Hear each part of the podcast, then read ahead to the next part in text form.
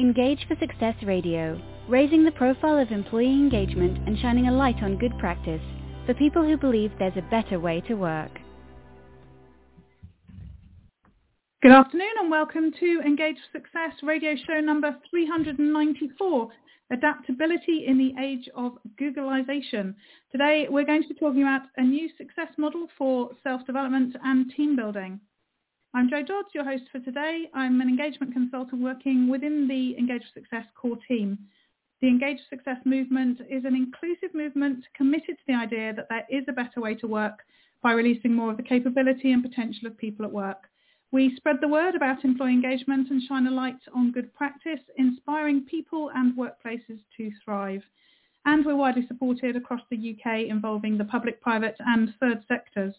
If you go to our website, engageforsuccess.org, you can use the link at the bottom of the pages to join our newsletter list and all our social media links are there too. My guest today is Ira Wolfe, who's president of Poised for the Future Company. Welcome, Ira. Thanks for joining me. Hey, thank you, Joy, and congratulations, 394 shows. It's quite an accomplishment in the in the podcasting world. Yes, yes. That, thank you. And I, I, gather you're a podcaster too, so that's uh, good coming from you. so start by telling us a bit about you and what you do. Yeah, thanks again. I appreciate that. Uh, I've been, um, what do I do? I, have been called the Renaissance Man. Uh, been a number of different things, um, but I've always been fascinated by change. But uh, for the last 26 years, I've had a company called Success Performance Solutions. Uh, we primarily work with uh, mostly small, medium-sized businesses, although over the last uh, year, uh, we've actually acquired a couple large uh, companies as well, and uh, we help them hire smarter and recruit. Uh, you know, re- basically recruit faster and hire smarter is uh, what our slogan is, and that's what we do. And we do that through uh, employee testing, employee assessment, pre-employment leadership assessment. Uh, but my fascination and my passion has always been just studying change, uh, adapting, and uh, that's you know probably what we're talking about today. Yes, yes, absolutely. So the, the title, Adaptability in the Age of Googlization. Let's start by defining what um, Googlization is. Is that even a word? it must be. Well, it, it, it is now. It actually shows up on, it, well, it shows up in Google. If you search for Googlization, it oh, shows really? up, it shows up as a word. Yes. Um, be then. yeah, eh, I, you know, I came up, I, I've been talking about Googlization since 2008 uh, actually 2007, uh, when I published uh, one of my, my last book, uh, or, or, my book my book prior to the last uh, most recent one, and uh, it, the original title was Geeks. It was the original title was The Wired, the Tired, and Technology. And we started to talk about the multi-generations, how technology was changing things, that it wasn't just, you know, the stereotypical, you know, what are millenn- what are millennials like? Why are they different? What is Gen X like? Why are they different? What, you know, all about baby boomers. Uh, and, and, uh, and I, but the importance was the trend that I saw trends kind of trans, uh, uh, what's the word? Trend, not transgressing. That's that's sins, but um, you know, going going across all those generations. The theme that seemed to connect all those generations was the use of technology. Where you know, my mother, you know, who's who who's uh, in her 90s now, uh, but she remembers, you know, she remembers sitting around the radio and listening to it, and and you know, certainly I I, I remember growing up with three channels on a black and white TV uh, you know, all forms of technology uh, of communication, but also technology. And um, you know, as we as I was writing that, uh, we started to talk about the generations as geeks and geezers, those who were aligned with technology and those who weren't. And uh, the Googlization just sort of showed up. Um, I don't mm-hmm. know. I, I, don't know where that inspiration came, uh, but ultimately, what Googlization came to mean, other than an alliteration of geeks, geezers, and Googlization, uh, was the convergence of people, business, and technology.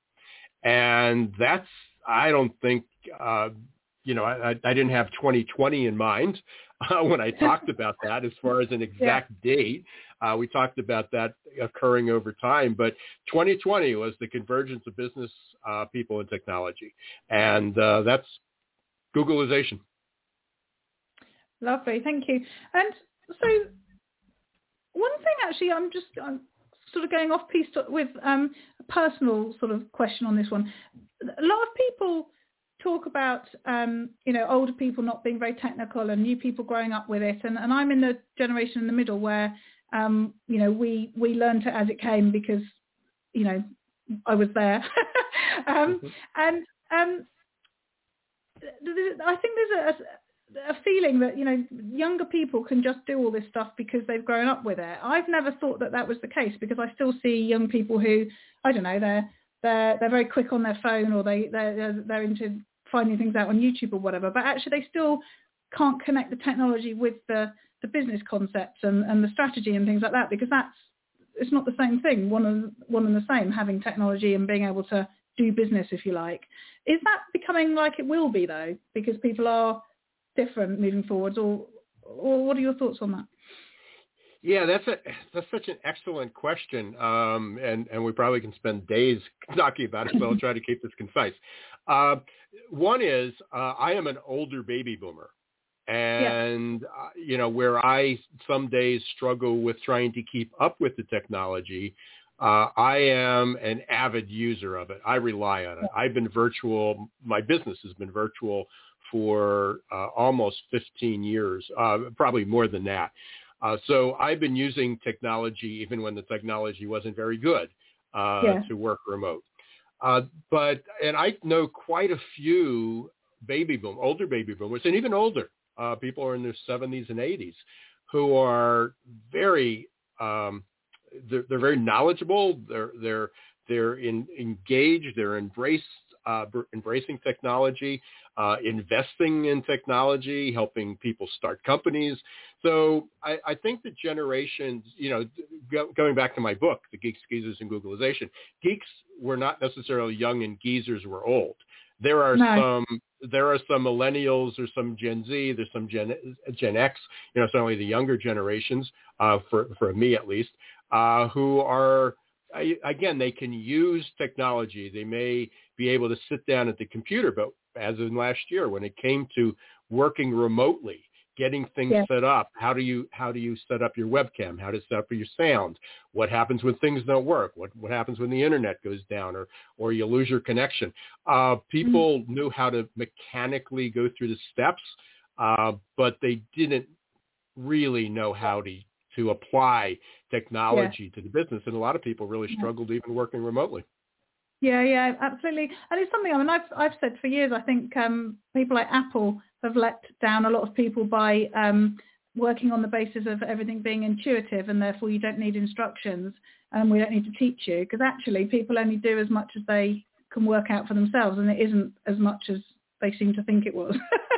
yeah, I, I guess that my my my I'll, I'll play the devil's advocate to that you know, having a better user experience, how, making it friendly, making it intuitive, uh, that you don't have to figure out how to use the technology. I don't. I obviously there's there's could be an argument that that's bad. That that you have to know, uh, you know, how, do, you know, do you know how to uh, repair a car? Uh, a car, you know. Um, There's people that don't know how to replace even uh, replace their tire you know, to jack yeah. up their car to replace the tire. The jack's in the back of the trunk, but people didn't know how to do it. They they called yeah. it, uh, you know, a service uh, to be able to do that, or took it to a, a station if they were able. So just because the car, you know, driving a vehicle became intuitive doesn't necessarily mean that uh, people became weak or dumb or or weren't able to do that. So I think technology, the ease of that. The concern is, do they apply it the world better? Uh, do they apply it to be productive? And certainly spending all day long on uh, not necessarily Google. I mean, Google could be very educating, but how do you apply that knowledge? Uh, the mm-hmm. fact is, I, I can look up something that in the past I'd have to call somebody, hire somebody, go to the library that I can do within seconds uh, is certainly a value. Uh, and, and it's an mm-hmm. asset and it's made us smarter uh, if yeah. we apply it, if we do something with that knowledge. But, yeah. you know, has Instagram, Facebook, Twitter, TikTok, has that made us smarter? Yeah, I don't know. So uh, again, people yeah. have always wasted time. We, we've been talking about couch potatoes, you know, for fi- literally since the 70s. Um, I've been around yeah. long enough, and and people were couch potatoes. All you did all day long was watch TV. And some people took that knowledge and, and did something with it. And some people just became better couch potatoes. Yeah, uh, yeah, so, yeah. yeah I, I think that crosses yeah. generations. So I, I, I think yeah. the intuitive nature of of of, um, of technology, uh, if people apply the results you get from that, that it's easier to use it, it's, it's more accessible, there's not a big learning curve, uh, and and that knowledge is just you know available at our mm-hmm. fingertips. That's a good thing. Yeah, yeah, yeah. So in the notes um, we put on the show page, you talk about change not being new, but living in a VUCA world is. What t- describe what you mean by that? Yeah, so going back even to Googlization, uh, the convergence of people, technology, and business uh, is one thing but you can talk about did that convergence take uh, a century, a decade, a year, or a month? And the reality is, is that what VUCA represents, just for, for anyone who's not familiar with it, VUCA is an acronym. It's been around for about 30 years. I, I didn't create it. It came through actually Warren Bennis, uh, a leadership, um, uh, real thought leader, uh, and in the 80s uh, initially came up with that term, VUCA, uh, to describe what the world was going to be. Uh, I'm not sure he anticipated what, what, what it was going to be now, but uh, he mm-hmm. anticipated mm-hmm. it was going to be more volatile, more uncertain, more complex, and more ambiguous. And yeah. that's what VUCA is.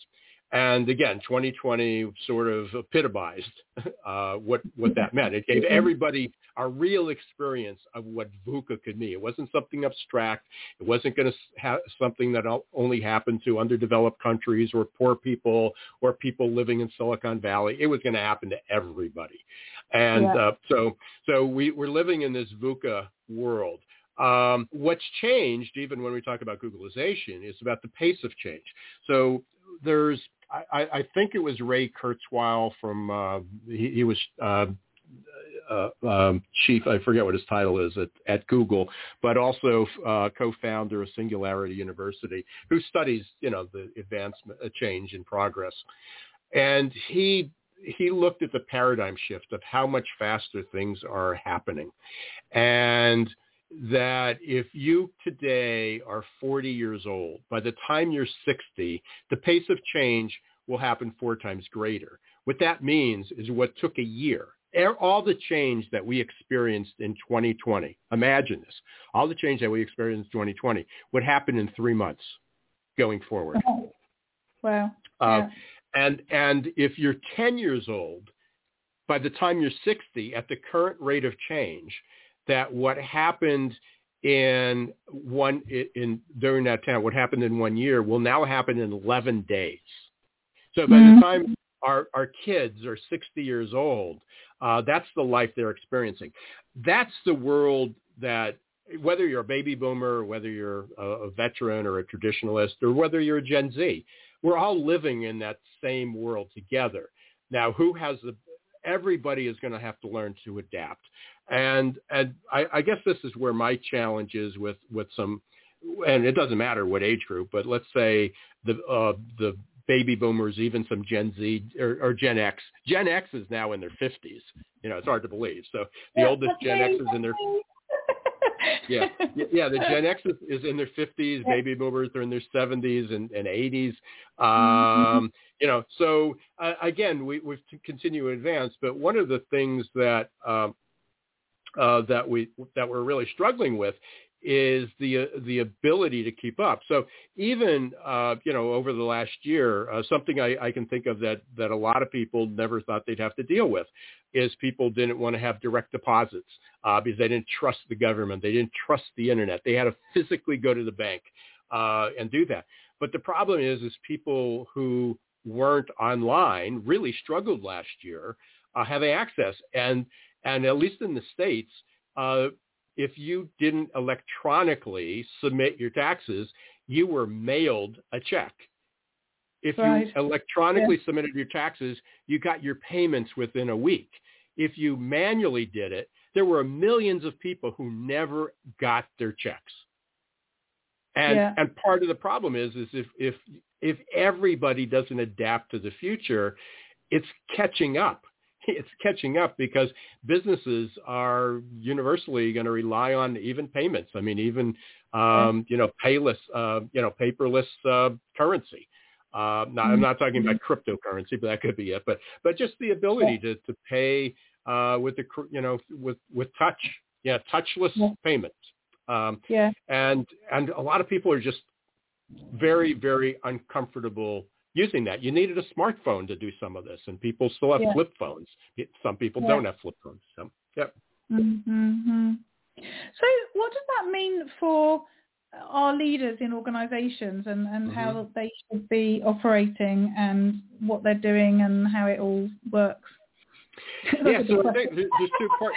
Yeah, there's two parts to that question. So the one part is leaders need to become more adaptable. And in order to do that, you know, one of, you know, certainly emotional intelligence is part of that. People need to have, and we've been talking about that for years.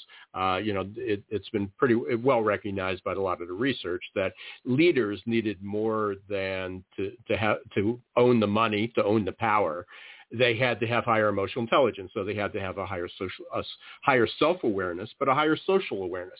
They had to be able to read the crowd, understand the people, uh, and then they had to be able to in, in, engage with the people. You know, that's the title of your show, Engage for Success. Knowing how to be successful is different than being able to engage with success. And so emotional intelligence was part of it. But then when the clock's running faster and faster, you have to become more adaptable. So now we start talking about, um, I've been focused a lot on the uh, uh, AQ, the adaptability quotient. And in addition to emotional intelligence, people needed to become uh, have more grit, more perseverance. They had to be passionate about that, what they do. And most mm-hmm. leaders are. Um, they had to become more resilient. And again, successful leaders tend to be that. But they also had to be have a, an open, uh, not an open mindset as much as a growth mindset. They they had to be mo- they had to be more positive about the future, not running always in fear, protecting what they had, playing the win. Um, but they had to become uh, more growth oriented, understanding what it took. Uh, eh, in order to innovate, you have to be willing to make some mistakes or learn from mistakes. And, and some people aren't willing to do that. We had to be able to deal with ambiguity, going back to VUCA. Uh, how do you deal with um, paradox? How do you deal with uh, conflicting thoughts, something that you ne- being shut down, working remotely. Let's take leadership. How many leaders prior to 2020 said remote work will never work for our business? Telecommuting yeah. will never work for our business. We need people here. We need to see what they do. And if you send them home, they're going to play games all day long. And that didn't happen. So how do you how do you look forward and say what's next? What are other belief systems beliefs that you have that just aren't that aren't just aren't true. They're myths. They're your biases. So mental flexibility is is another skill. So you have grit, resilience, uh, growth mindset, mental flexibility, and then on learning. We talk a lot about learning. Uh, we need to be continuous learning, and, and, a lot of people do. But that doesn't necessarily change um, uh, what the bad behaviors. That doesn't necessarily change their behaviors. Um, learn and and so we need to unlearn what doesn't work anymore. Uh, we can't keep doing what we've been doing and expect the same result. You know, that's the def- according to Einstein, that was the definition of insanity. Um, we, we need to learn more, but we also need to unlearn what's not working. That's all adaptability. So to answer a long way around your question, but leaders need to become better at yeah. each of those areas. And most of them, as I said, have grit and resilience, but I'm not, many of them aren't you know, are relying on their experience to get by, and that's not going to help as much as it did in the past. The bigger challenge is what do you do with everybody who's not a leader? What do you do with the frontline employees? What do you do with your middle management, your aspiring managers, your, your supervisors? What do you do with the people in your community? How do you build the workforce if they're not adaptable? If they think they can go to school for four years, graduate, and that's the last time they have to learn anything, how do you how do you help mentor, lead, coach, inspire, engage the rest of the, the world? How do you mm. take your workforce and inspire mm. them to be comfortable living in a world of perpetual uncertainty. So th- the leadership challenge is one is leaders need to become more adaptable. So they, and then they need to become better coaches and mentors in helping people be comfortable with change. So how are we going to get them to do that? It's funny. I whenever we have these conversations, obviously we've had you know 394 shows, and and you know I was in HR for a long time before before this um, sort of stuff that I do now, and and I just think we we're always talking about managers and leaders needing to better, and you know there's challenges, and then there's more challenges, and and as you say, this last year, you know, forget all the sort of challenge you would expect as the world develops. We've had, you know, something that nobody expected, plus all the, you know, um, you know, the Me Too, the Black Lives Matter, all that sort of stuff. It's like leaders are every day, their life gets harder, and then they've got a whole, as you say, a group of employees who are demanding more and, you know, are going through a similar thing as well. Um, so we've got like nine minutes to answer that question. No, How can we help I, I, I, don't know what we'll do with the eight remaining. I'll, we'll just solve it in the next 60 seconds. Yeah. So it's a great question, and it is a challenge. But uh, I, and and I'm not trying to be hyperbolic. I'm not trying to be dystopic. I'm not trying to exaggerate. But we really are in a crisis. There are very few people that are comfortable with change at the pace. There are people that are fascinated by the change, but they're not necessarily very good at, you know, always, you know, you can have people that invent things uh, and create things and are disruptors, but how do you how do you carry that over to a you know a, a eight billion people uh, you know in the world? Yeah, yeah. Uh, so we are really at a crisis that in order to be successful, in order for your business, you know, not to experience, in order to, to be the Amazon, the eBays uh, of, of the next, whether it's a pandemic or whether it's from climate change or whether it's terrorism, there's going to be multiple crises. They're going to happen faster. They're going to be more intense, whatever it is. And businesses, as we experienced last year, a lot of businesses couldn't survive. A lot of them thrived. So I talk about uh, how, you know, one of my, I just did a webinar and, and, and some of my presentations talk about how to grow and thrive in a FCDD world. And FCDD, or for short, is effed up. Uh, we'll keep it, we'll keep this uh, GP rated, um, is, how, is people are frustrated, people are confused, people are disappointed, and people are distracted by change. Um, and that's what FCDD is.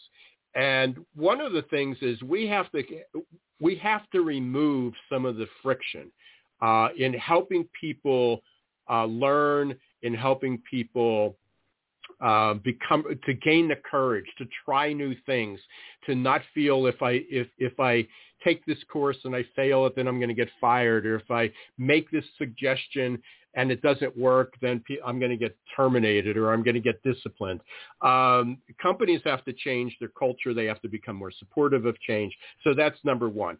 Uh, leaders just have to do it. There's there's no other choice. I mean, leaders are smart people, generally smart people.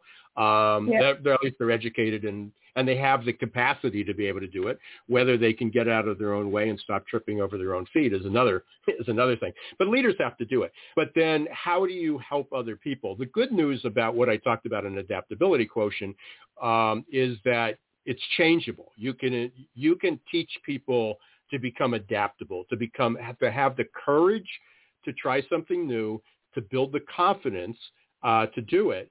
And then ultimately people that have courage and confidence are hopeful. They see, they see change as a positive.